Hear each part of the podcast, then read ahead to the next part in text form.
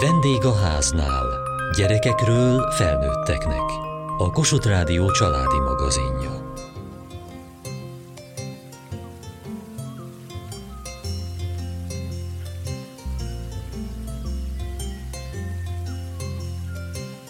Van, aki előrelátóan döntéseket hoz és kereteket alkot a képernyő használatról. Van, aki kezelni kényszerül a már meglévő konfliktust, és van, aki megtapasztalja a mindennapok pillanatait, és elég örömet talál bennük az online téren kívül is. Az okos eszközök használata ma már elengedhetetlenül a mindennapok része, sőt, a használatuk módjának okos megtervezése viszont szintén elengedhetetlen kellene, hogy legyen. Mit tesznek és tehetnek a szülők, a családok, hogy az állandóan villogó örömmágnes mellett az élet egyéb tereiben is megőrizhessék a kapcsolódás élményét és az érzések átélhetőségének tempóját?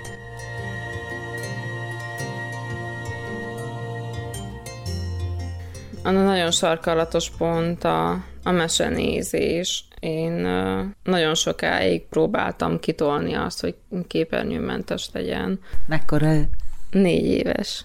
De viszont hát a nagyszülőknél is, meg az apukánál is szokott leginkább mesét nézni, és itthon azt a taktikát találtam ki, hogy mivel be lehet állítani a tévén azt, hogy kikapcsoljon magától, ezért megszoktam vele azt beszélni, hogy elindítom a mesét, megnézheti, de hogyha kikapcsol a tévé, akkor kész vége. És most is hétvégén volt ilyen, hogy hát ő elkezdett utána toporzékolni, de hogy hát ő, ő akar még mesét, hogy nézzünk még. És nehezen lehetett vele megértetni azt, hogy nem, ennyi elég. És akkor mi következik utána? Hát utána próbáltam a figyelmét elterelni, ami sikerült is, mert nagyon szeret társas játékozni, és elővettük a társast, és játszottunk.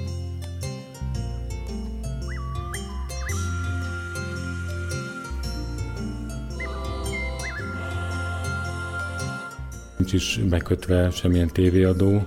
Van egy készülékünk, de azokon, hogyha használnak a gyerekek, akkor szökő évente megnézünk valami sorozatrészt. Egyrészt előttük nem nézünk tévét, a telefon használatot is próbáljuk előttük minimalizálni, ami nem mindig sikerül, de hát azért próbálunk törekedni rá. És az ilyen különböző online játékokat, akár korcjátékot, akár telefonos játékokat is mellőzzük, tehát ezeket nem, nem engedjünk meg nekik. Ebből van konfliktus? Esetleg a kortársaiknál látják, vagy hallják, hogy ott pedig lehet? Néha akad, így óvodába előjött egyszer-kétszer, hogy a Julinak, Petinek megengedik, vagy megnézte ezt, vagy megnézte azt, de elfogadták, tehát mivel ez kezdetektől így, így indult a nevelésük mind a kettejüknek, ezáltal így elfogadták, én úgy érzem, hogy, hogy nekik ez ilyen, és szerintem jó is. A családdal volt ö, inkább kisebb nézeteltérés ez ügyben, mert ők meg azt vallották, hogy azért néha nem árt valamit ö, megnézetni velük, hogy azért nem maradjanak le egy, egy óvodás beszélgetésben, vagy iskolás beszélgetésben, hogy a egyik-másik gyerek már ismeri ezt a rajzfilmhőst, ők meg adott esetben nem. De úgy érzem, hogy most már a család is azért elfogadta ezt a, a döntésünket. Ez miért volt fontos?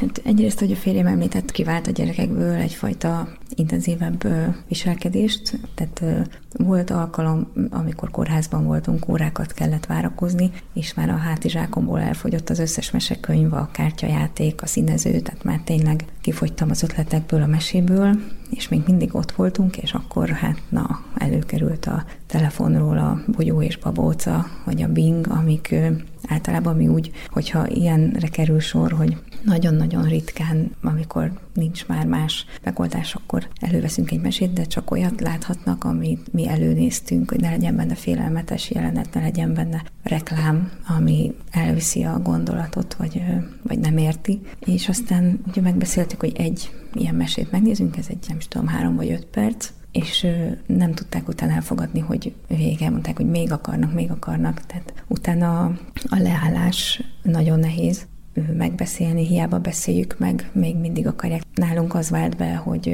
illetve ezt is magyaráztuk a család többi tagjának, hogy nem fognak lemaradni a mesehűsökről, mert gyakorlatilag minden, amit meg lehet nézni, jó mesék közül, jó üzenetet tartalmazó mesék közül, az elérhető könyvben is, és mi minden nap mesélünk. A könyvtárban törzsvendégek vagyunk, és tucat számra kölcsönözzük a diákat és a könyveket, tehát gyakorlatilag a gyerekek nem nagyon kerültek olyan szituációba, egy-kettőt leszámítva, amikor nem tudták volna, hogy milyen meséről van szó, csak ők nem képernyőlőt látták, hanem hallgatták, vagy a képeket nézték a könyvben, vagy a, a falon vetítés közben, tehát tudtak beszélgetni ugyanerről a témáról a gyerekekkel, és ezzel elkerültük mondjuk azokat a reklámokat, ami két meserész között vannak, és a gyerekeken keresztül próbálják eladni a szülőknek a különböző interaktív játékokat, meg olyan dolgokat, amivel mondjuk mi nem biztos, hogy egyetértünk, hogy egy gyereken keresztül kell ezt eladni. Tehát ezzel is némi konfliktustól megkíméltük a családot, hogy megint nemet kellett volna mondani valami játékra, amit látott a reklámban.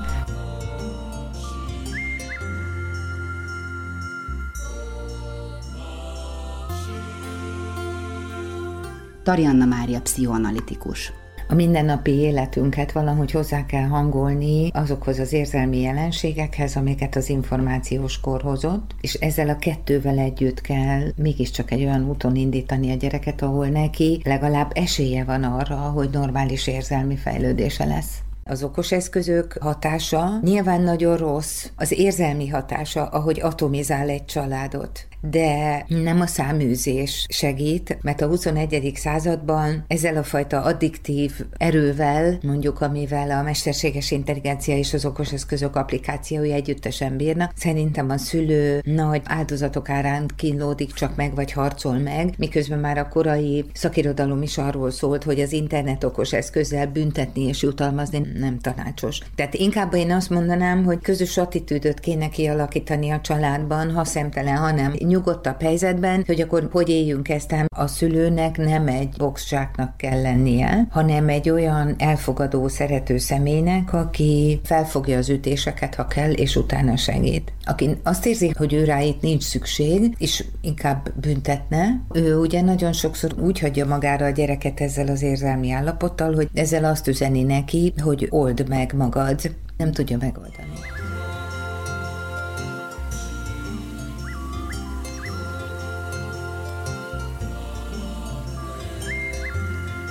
Krizsán Marian táborszervező.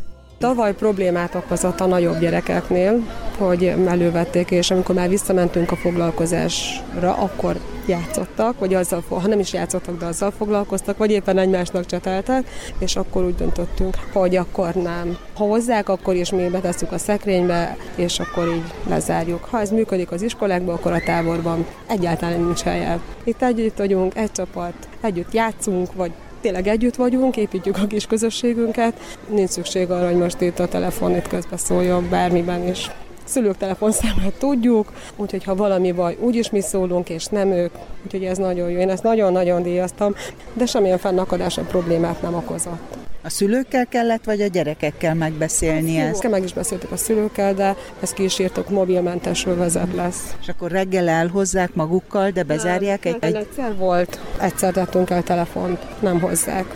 Ezt teljesen jól vették és ennek nagyon örülünk, bár sokan vannak abból az iskolából, ahol már működik, úgyhogy már több éve, hogy már reggel fél nyolckor leadják a telefont.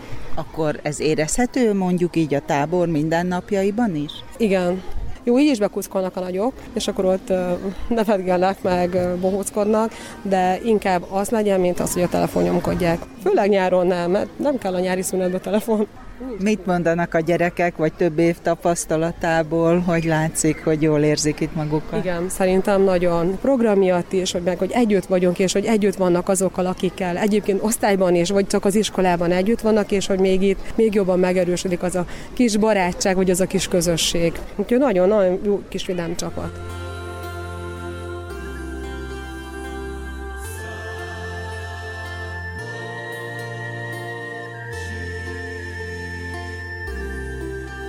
Például nekem az egy nagyon, nagyon nagy segítség, vagy úgy érzem, hogy, hogy feltölt, hogy biciklivel járok munkába, mindenfelé a városban, és akkor ez egyrészt testmozgás is, tehát segít levezetni a stresszt, a városi közlekedés az olykor adrenalin löketeket is ad bőven. Én hamarabb is eljutok valójában, például a munkahelyemre, illetve addig sem telefonozok, ami sajnos mondjuk itthon, vagy a munkahelyemen és szünetekben sokszor előveszem a telefont, ami pihentetőnek tűnik elsőre, de, de valójában nem az, mert például stresszes hírek jönnek, vagy nem tudom, olyan ismerősök, akik, akiket annyira nem, nem biztos, hogy szeretném tudni, mi történt velük épp a legutóbbi időben. Tehát ez egy olyan dolog, amit tudom, hogy ha buszon ülnék, akkor biztos, hogy ezt csinálnám, és nem olvasnék, vagy keresztelytvényt fejtenék, bármi. Még biciklizés közben, hogy ezt nem tudom csinálni.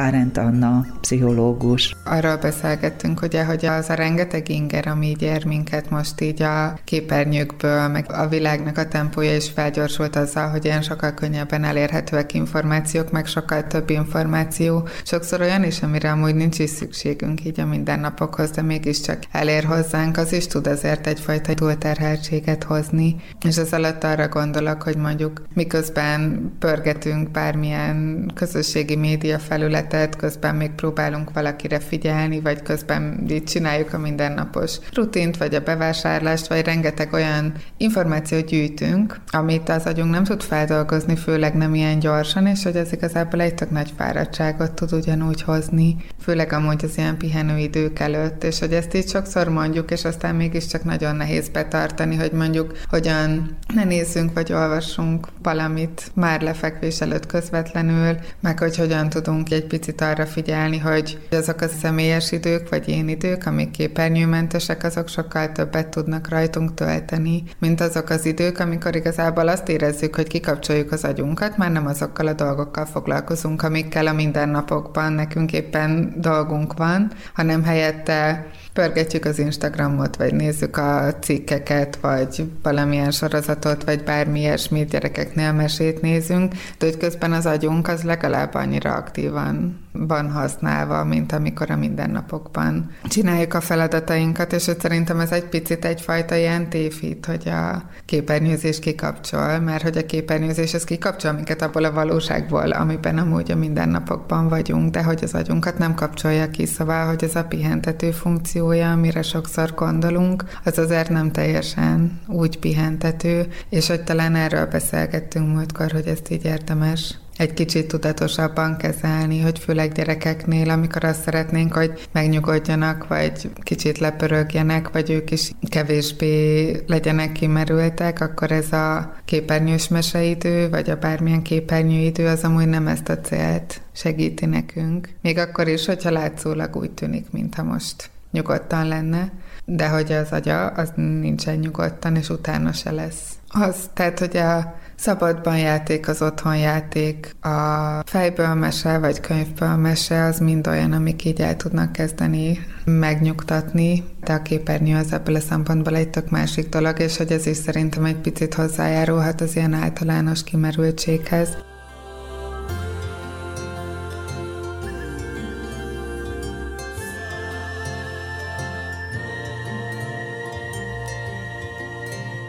Mennyire szippant be téged ez a világ? Mennyire vagy rabja ennek? Hát, elég nagyon. Van úgy, hogy nagyon fókuszálok mondjuk a játékra, és így a külvilágra annyira nem tudok. Egyébként ennek is vannak fokozatai, például, hogyha vesztek két-három kört, akkor elég ideges vagyok. De utána a következő háromnál már igazából csak szomorú. Szóval, hogy több stádiuma van. De van, hogy csak így realizálom magam így közötte, hogy amúgy itt van a külvilág is. De legtöbbször, miközben várok egy körre, hogy elinduljon, akkor szoktam csinálni dolgokat, vagy beszélgetek, vagy gitározok, vagy ilyesmi és van, hogy ez is meg tud nyugtatni, vagy hoz olyan kiteljesedettségérzést? Igen, például a zenében nagyon meglelem a békémet, nagyon meg tud nyugtatni. Általában miközben játszom, közben is zenét hallgatok aktívan, változatosabbnál változatosabb zenéket. Tehát megéled az online és a valós térnek a szépségét is. Igen. Próbálom minél jobban kihasználni az időmet, hogy semmi sem veszen kárba, hisz elég rövid a gyerekkor,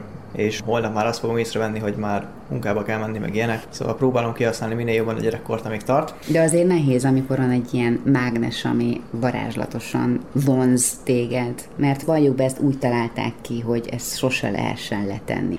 Igen, megvan ez a része is, de megvan az a része is, hogy van, hogy nagyon könnyű letenni. Például ugyanabban a játékban a hetedik veszteség után zsinórban már nem annyira van kedve az embernek általában tovább folytatni, főleg úgy, hogy folyamatosan csak veszíti a pontokat, és akkor már inkább leteszi, másnap folytatja, hogyha úgy van, vagy később, hogy tart egy nagyobb szünetet, mert nem nagyon akar többet veszteni. És egyébként ennek is vannak fokozatai, például, hogyha vesztek két-három kört, akkor elég ideges vagyok. De utána a következő háromnál már igazából csak szomorú. Szóval, hogy több stádiuma van, és mindenki máshogy éli meg szerintem. Neked mi okoz örömet ebben a játékban? Hát főleg, hogyha sikerül többször nyernem egymás után. Én általában az egyik barátommal szoktam játszani. Ez egy 5 az 5 ellen játék, szóval ketten vagyunk előre összerakott csapatban, és úgy megyünk be egy 5 az 5 elleni küzdelembe. És az elég nagy örömet tud okozni, hogyha ilyen 3-4 kört játékot nyerünk egymás után, mert akkor eléggé pozitív rangba leszünk, és az jó. De ilyenkor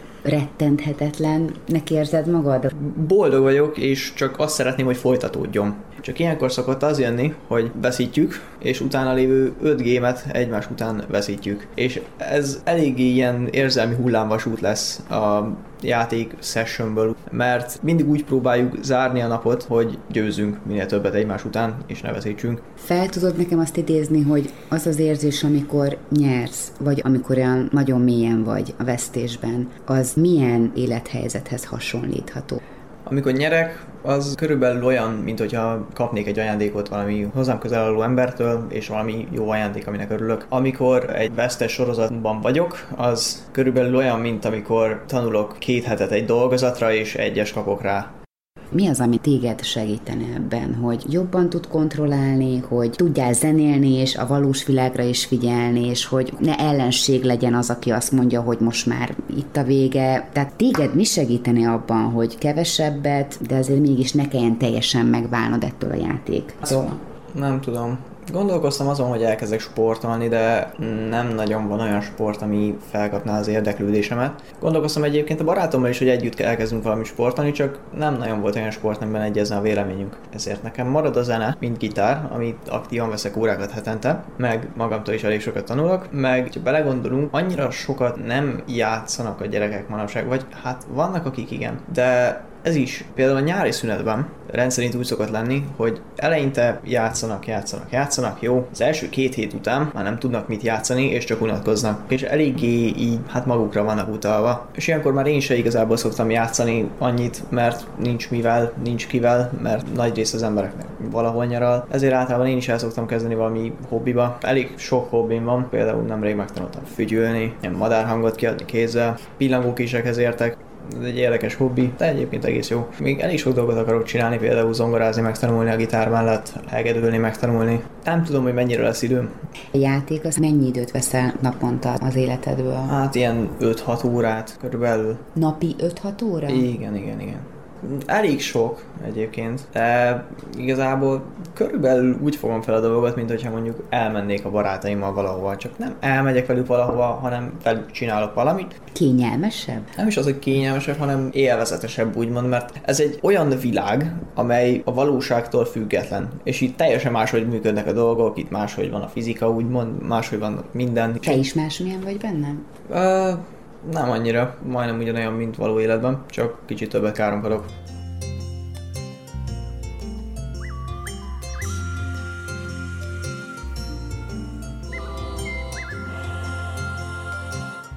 Van már olyan generáció, csak hogy a szülők lássák ennek a sötét alagútnak a végét és a fényeket, akik már az okos eszközökön nőttek fel, és beléptek a felnőtt korba, és már be lehet arról számolni, hogy már másmilyenek. Tudnak kevésbé indulatosan, kevésbé szélsőségesen reagálni a helyzetekre.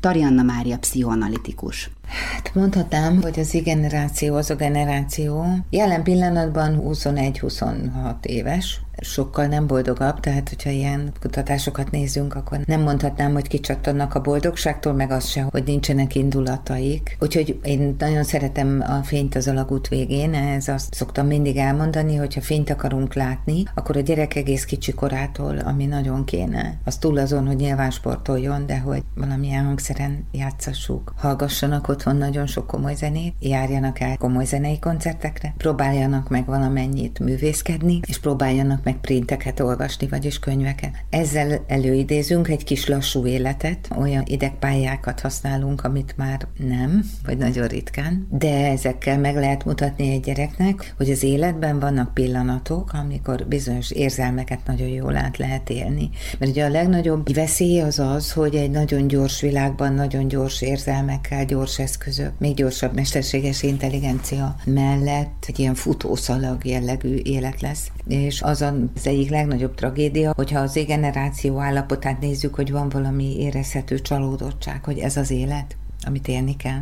És ez szerintem igazságtalan. Úgyhogy azért szoktam mindig mondani már több mint tíz éve, hogy egy család akkor tesz jót, hogyha tiszteletben ott tartja az okos eszközöket, használja okos dolgokra, de nem használja élettérként. Mit jelent, hogy az életterében ne legyen okos eszköz? Nem is az ő életterében ne legyen, hanem a telefonon ne legyen élettér. Körülbelül 5-6 éve mondják már a kutatók, hogy 20 év alatt, de egyébként a felnőtteknek se általán, ne legyen a telefonon közösségi média. Azon legyenek olyan applikációk, amik nagyon fontosak. Egyébként olyan funkciókra használjuk, amire való. Közösségi média otthon, az otthoni gépen legyen. Lehetőleg egyen, és azt felváltva használják.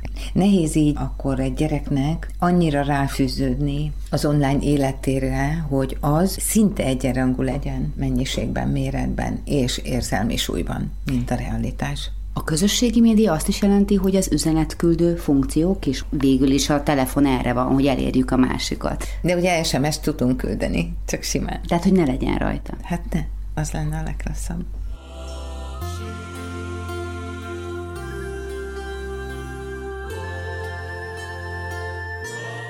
Tapasztalatok, kihívások, tervek és elvárások, az online és offline tér mindennapi küzdelme a családok és személyek életében.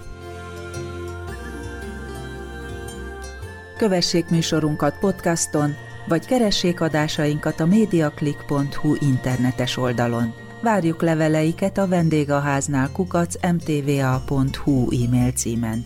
Műsorunk témáiról a Kossuth Rádió Facebook oldalán is olvashatnak. Elhangzott a vendégháznál. A riporter Belényi Barbara, a szerkesztő riporter Szendrei Edit, a gyártásvezető Mali Andrea, a felelős szerkesztő Hegyesi Gabriella.